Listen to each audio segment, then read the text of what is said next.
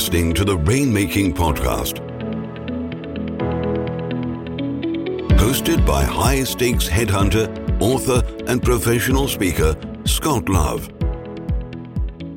This is the Rainmaking Podcast, and my name is Scott Love, your host, and thank you for joining us on this show. If you're in the business of getting business, this is the show for you. And one thing I want to share with you, if you've got some time, go through the previous shows that we've had. It's the equivalent of an M B A in business development. There's some really smart people I've had on here, and I've learned so much from them, and I'm, and I'm grateful for them giving their time being on this show. And also, I appreciate the comments and the feedback and the reviews. And if you've got suggestions on how I can make this better, let me know. If you've got speaker and author ideas, let me know. I'd certainly appreciate that. Today, we're going to be talking about better sales through storytelling. And we have an expert in storytelling with us. Her name is Alexandra Ontra. Alexandra Ontra started her career in advertising, and she's the president and co-founder of Shufflrr. Now, make sure you go to the links that we put on the show notes, because her program, her company, is helps those in the business of giving presentations. So, for example, if you're making a pitch to a client prospect and you have presentations, a presentation deck, make sure you check that out. That's going to help you. Let me go to the show right now, and I think you're going to get some great ideas in listening to Alexandra today. Thanks for listening. Hey, this is Scott Love. Thanks for joining me on the Rainmaking Podcast. We have our guest, Alexandra Ontra, with us, and today we're talking about better sales through storytelling. Alexandra, thanks for joining me on the show today. Thanks for having me. I'm thrilled to be here.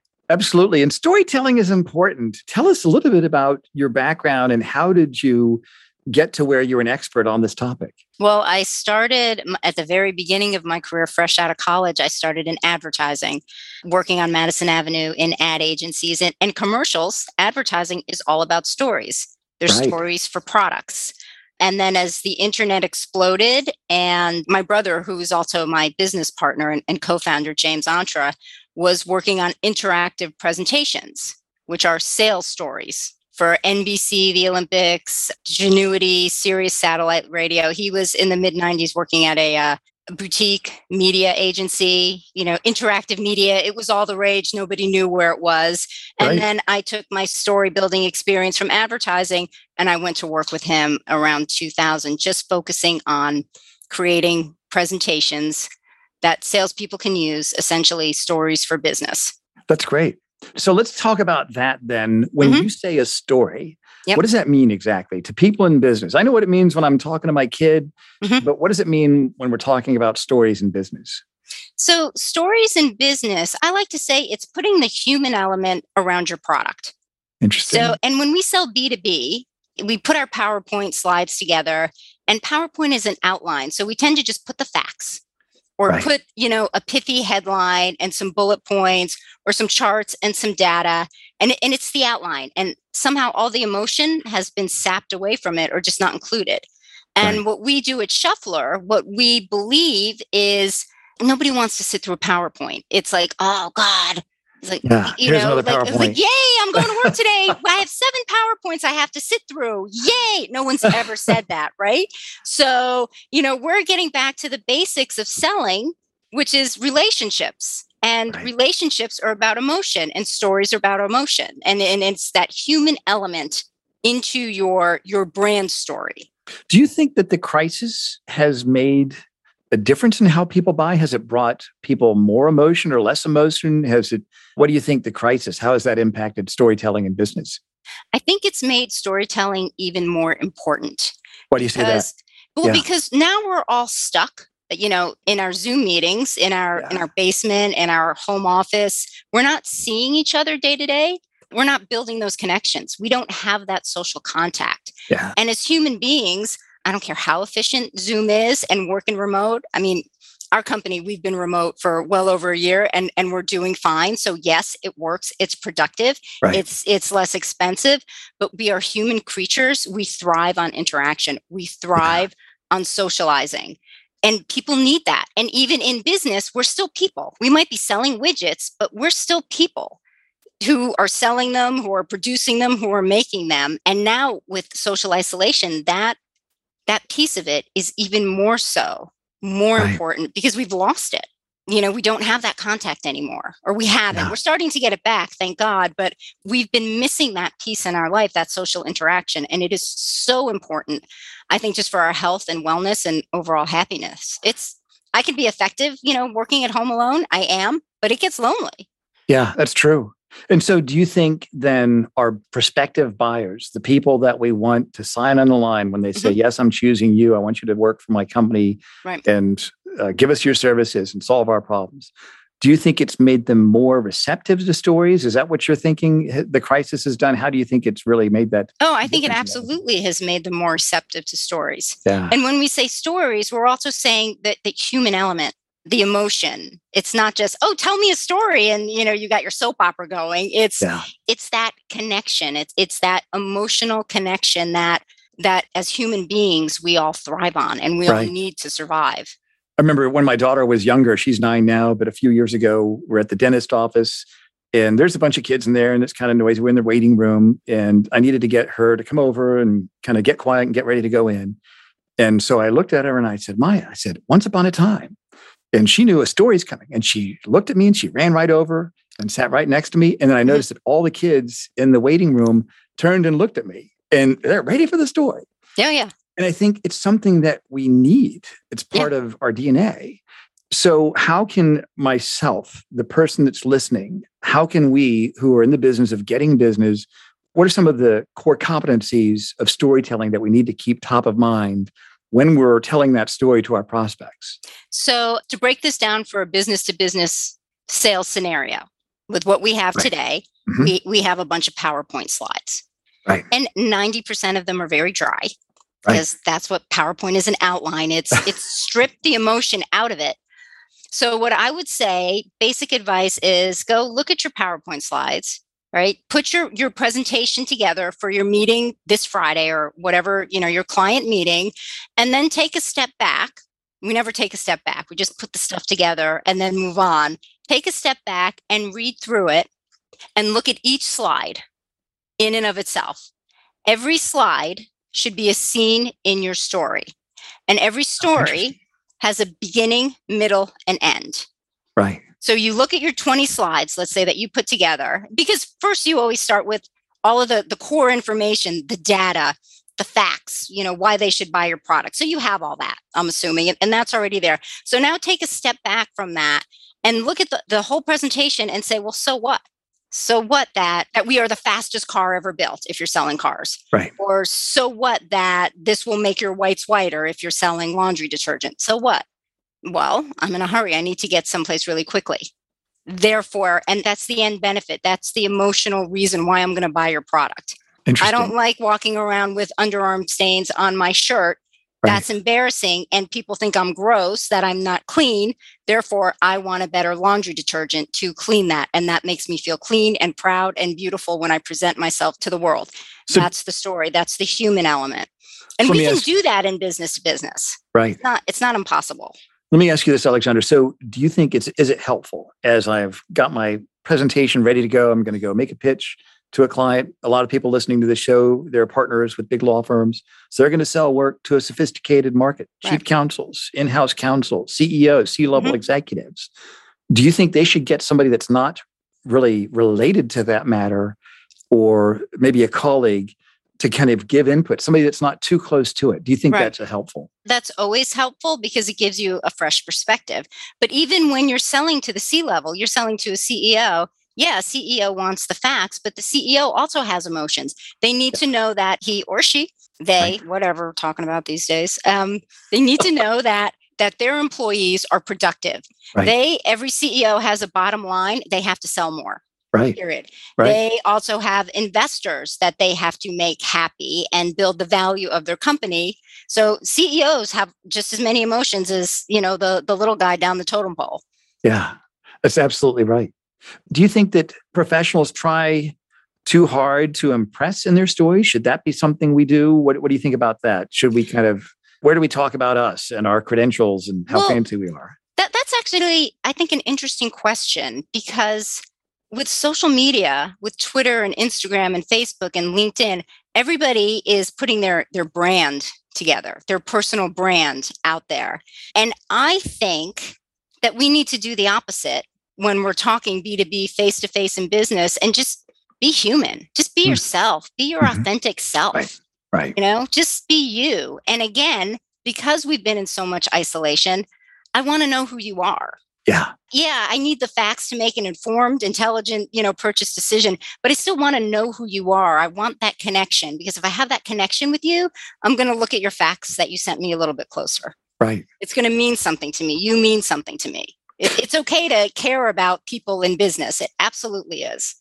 Do you think, is there any sort of theme we should keep in mind, such as the arc, the hero's journey, mm-hmm. where in every great story, if you've ever read any of Joseph Campbell's works, it talks about you have the, the hero, here's the protagonist that goes into a pit and finds a guide who has a magical device uh, called a lightsaber and, and gives it to him. And then he finds a band of followers and they grow in their character as they find solution and resolution to the problem. Is there any sort of model to storytelling that we should follow? The one thing we should follow, especially when we're in business to business, is your product is the hero. So that lightsaber is the okay. hero, not the okay. guy who found it. Got it. Okay. Ultimately, because we still have to sell more lightsabers. Right. So that's, you know, you start with your product, you start with your service. That's the hero, not you. You are just delivering the message, but you're delivering it. This is going to sound hokey. You are delivering it with like love and compassion and kindness and humanity. That's good. That's a good business, I think. Uh, I, I mean, everything it's worked said. for me for the past twenty years. I'm still going. Right. And if people aren't into that, you don't want them as clients. Trust me. They're going to slow pay you. They're going to say, oh, let's talk about your fee. And right. it's, it's not going to end well. So let me kind of pick that apart. We've got mm-hmm. the hero of the story is the product, is the service, is the offering. Absolutely. What are, the, what are the other components? How do we kind of deconstruct that and then put it back together again in a replicable model? What other? Okay, what so other the hero, the like? hero is the product. Okay, the hero is the product. Okay. The co-star, so to speak, is the customer. Mm. It's the relationship between those two. How is that hero going to help the customer? Mm. That's the story, beginning, middle, and end. The customer so has a problem. That's the problem. The hero is the solution, and the end is the resolution. Why the customer's life just got better. That's great. So you're personifying that solution. Mm-hmm. Yes, personify the solution. Yeah, I've never really thought of it like that before. That's really interesting. So what pushback have you ever seen? Any of the people you've worked with, have they ever expressed any pushback that they've gotten from their prospects when they're telling stories? Not really, because mm. again, the story is now part of the sale. Mm-hmm. And as as salespeople, we always get pushback. Right. Or pushback is really a buy signal. If mm. they're pushing back, that means they're thinking critically about what you're offering. And then that's the opportunity to take that that question and turn it into a positive. Right. I mean, that's sales one oh one. You want pushback in a sales meeting. That yeah. just says your client is paying attention. Yeah, the last thing you need is somebody like, especially when you're on a Zoom call or you can't see their faces and it's just crickets on the other side. And you're wondering, are they listening to me? Did they hear what I said? What are they doing? Like, you have no idea. And and you don't get to see body language, or if, if you don't have your video on, you don't know. So you want pushback. Yeah, you want questions. You you want to engage, because that pushback, that negative, is an opportunity to turn it into a positive. So without any of that, you don't you don't know what your customers right. think, and that starts a conversation. And that's another important thing about storytelling, is the presentation follows the conversation. So instead of, you know, just forcing those those twenty slides you prepared, you go into interactive mode. So as your customer starts engaging and starts asking questions, then you you switch and, and you pull up content that answers their question. So that's fascinating to me. And what I want to hear about, I want to hear about some case studies where you've worked with certain companies. You don't have to mention who they mm-hmm. are, but what are some organizations you've worked with where they've never really thought about storytelling and you've worked with them, and how has that helped them? So tell us a story about stories. And then I also want to hear a little bit more about your company, Shufflrr, mm-hmm. about what you do and the offerings you have to those people listening. So tell us about some case studies. What have you seen firsthand with organizations that have really followed through on some of your recommendations? With Well, with one of the, and it kind of does go to Shufflrr, so I'll answer those two questions together, because okay, one of the good. things that, that Shufflrr does from a technology perspective is it puts together a library of slides. Right. So that the sales rep can go in and customize their story in, in ten minutes. Actually, one of our clients said that when they, they started using Shufflrr, the time it took to create presentations went from five hours to five minutes. Wow. So as a company, you give your team a library of slides, one hundred, one thousand, and that includes PowerPoint, Word, Excel, video, P D Fs, all of the materials they need to tell the company's story. Right. But the salesperson out in the field, they know better what their customer wants because they're they're face to face. They're on the front lines. So they can go to that library and then they customize the story. They pick the slides they want. They build the arc that best applies to their customer solution, and then they go present it. And then as they're presenting and the customer starts pushing back, and hopefully they will, as you said, they still have the library at their fingertips so they can pull up a completely different slide if they wanted. They can really give an interactive presentation. So let's say somebody listening to this is in the private equity business, mm-hmm. and they're an attorney serving private equity companies. They've got to go make a pitch. And they're talking to the, the partners of that firm, and they've traditionally done PowerPoint. So I guess I'm trying to figure out, what's the gap that your company provides a solution to? How exactly do you do that? What would you want that person to know about what Shufflrr does? Okay. So if you're, let's say, a private equity firm, and let's say you're a really big private equity firm and, and you've done deals in, and I'm using a really general right. example, but you've done deals in the travel business and the, the media business and the digital business. So you, you have all these different areas of expertise. Right. right. So then you go talk to this potential investor that you want to, you know, raise some money from, mm-hmm. and you think this investor is all about travel. So you bring your travel case studies with you and you tell them the story about how you quintupled the value of this travel agency, you know, with this investment, and, and here's how this succeeded. And then you exited and everybody made like a hundred times their investment. Great story. But then that guy, that investor says, well, actually, no, I'm really interested in, in digital media. I think that's, that's the future. I'm not doing travel anymore. There's a pandemic. I'm not touching it with a ten foot pole. Give me digital. And and you're like, oh no. But if you have that library with you, because they're interactive, they're, you know, right. on demand, then you turn around and you pull up the digital case study and the story and all of your P E firm's success in the digital industry, you know, quintupling values of, of media companies, blah, blah, blah. And so do they do this while they're doing the presentation? Oh yeah, yeah. It's an interactive library. So you can wow. you can prepare your ten or twenty slides. You know, I, I could prepare my my slides for Scott because I knew last week that I was going to have this meeting with you. Yep. But then you turn around and you say, well, you know, I'm from Richmond and I need to buy a new house in Richmond. What do you have about houses in Richmond? And I can go to the library and just pull up slides about houses in Richmond. Hmm. Think about it. It's like you carry your phone with you everywhere you go, right? Right.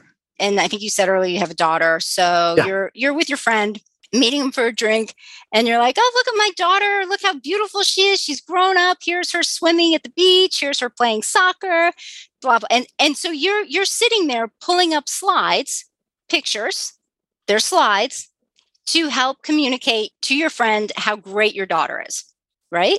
But then your friend will turn around and say, you know, I'm really nervous. I have a job interview next week. What do I do? And, and then you say, well, who are you meeting with? And he says, Scott Love. So you turn around and you do a Google search for Scott Love on your phone, and then up comes Scott Love's LinkedIn profile. So now you guys have all the information about that person, and you've just changed the subject. So you've gone from family pictures to job interviews all in one meeting. And you do wow. that socially every day. Yeah. Right, right? right. So what I'm saying is you can do that for business. I'm taking that social example because everybody has a phone and everybody's always whipping out pictures or Google searching something and, and using that phone, using those slides to support their conversation. You can do that in business with PowerPoint, with P D F, with video, with more drier business materials. That's great. So I'm so- saying take that, that activity that you do every day and apply it to business. And that's how it becomes a little more human, because you're not, you're not handcuffed to a set set of, you know, ten slides that you prepared a week before you ever met the person you're talking to. So it sounds like you've got a very malleable product, that it's able to really do anything in terms of your presentation. Yeah, while it's, it's while interactive it's presentations, essentially. The presentation follows the conversation. And we're going to put your links on the show notes here also, Alexandra. And let me ask you this then, if if people were to get started, in terms of storytelling and in, mm-hmm. even in using your service, because I want people to understand what Shufflrr does and how they can look at that and apply that to what they do. What would be some action steps you'd recommend people take to get started on this? Well, they can go to our website, shufflrr dot com, yep. and they can set up a free site right then and there. And when you start the site, there is a wizard that takes you through the steps to put your corporate story together. So we will help you take that, those mess of slides and files that you have all over your network, on your hard drive, wherever, upload them into Shufflrr, and we will help you organize them. We have a wizard that does that. And if you want to take it a step further, we also do it as a as a consultation as well. Okay, that's great. And then anything else that you think people should take action on in terms of learning how to tell stories effectively?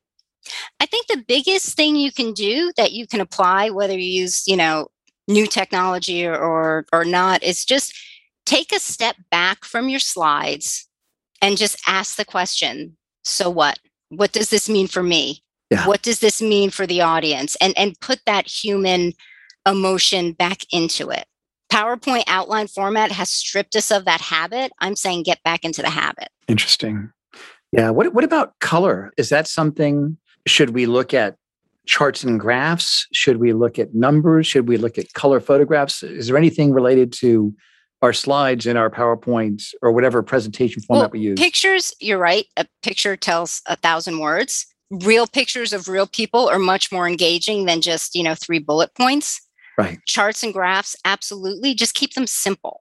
Mm. Uh, some people get so complicated with them. And if it is a complicated story or a complicated message, or you have a very technical product, that's great. Then do it in several charts. Just don't try to mash it all into one. Got the, it. Okay. The less you have on a slide, the better. Yeah, that makes sense.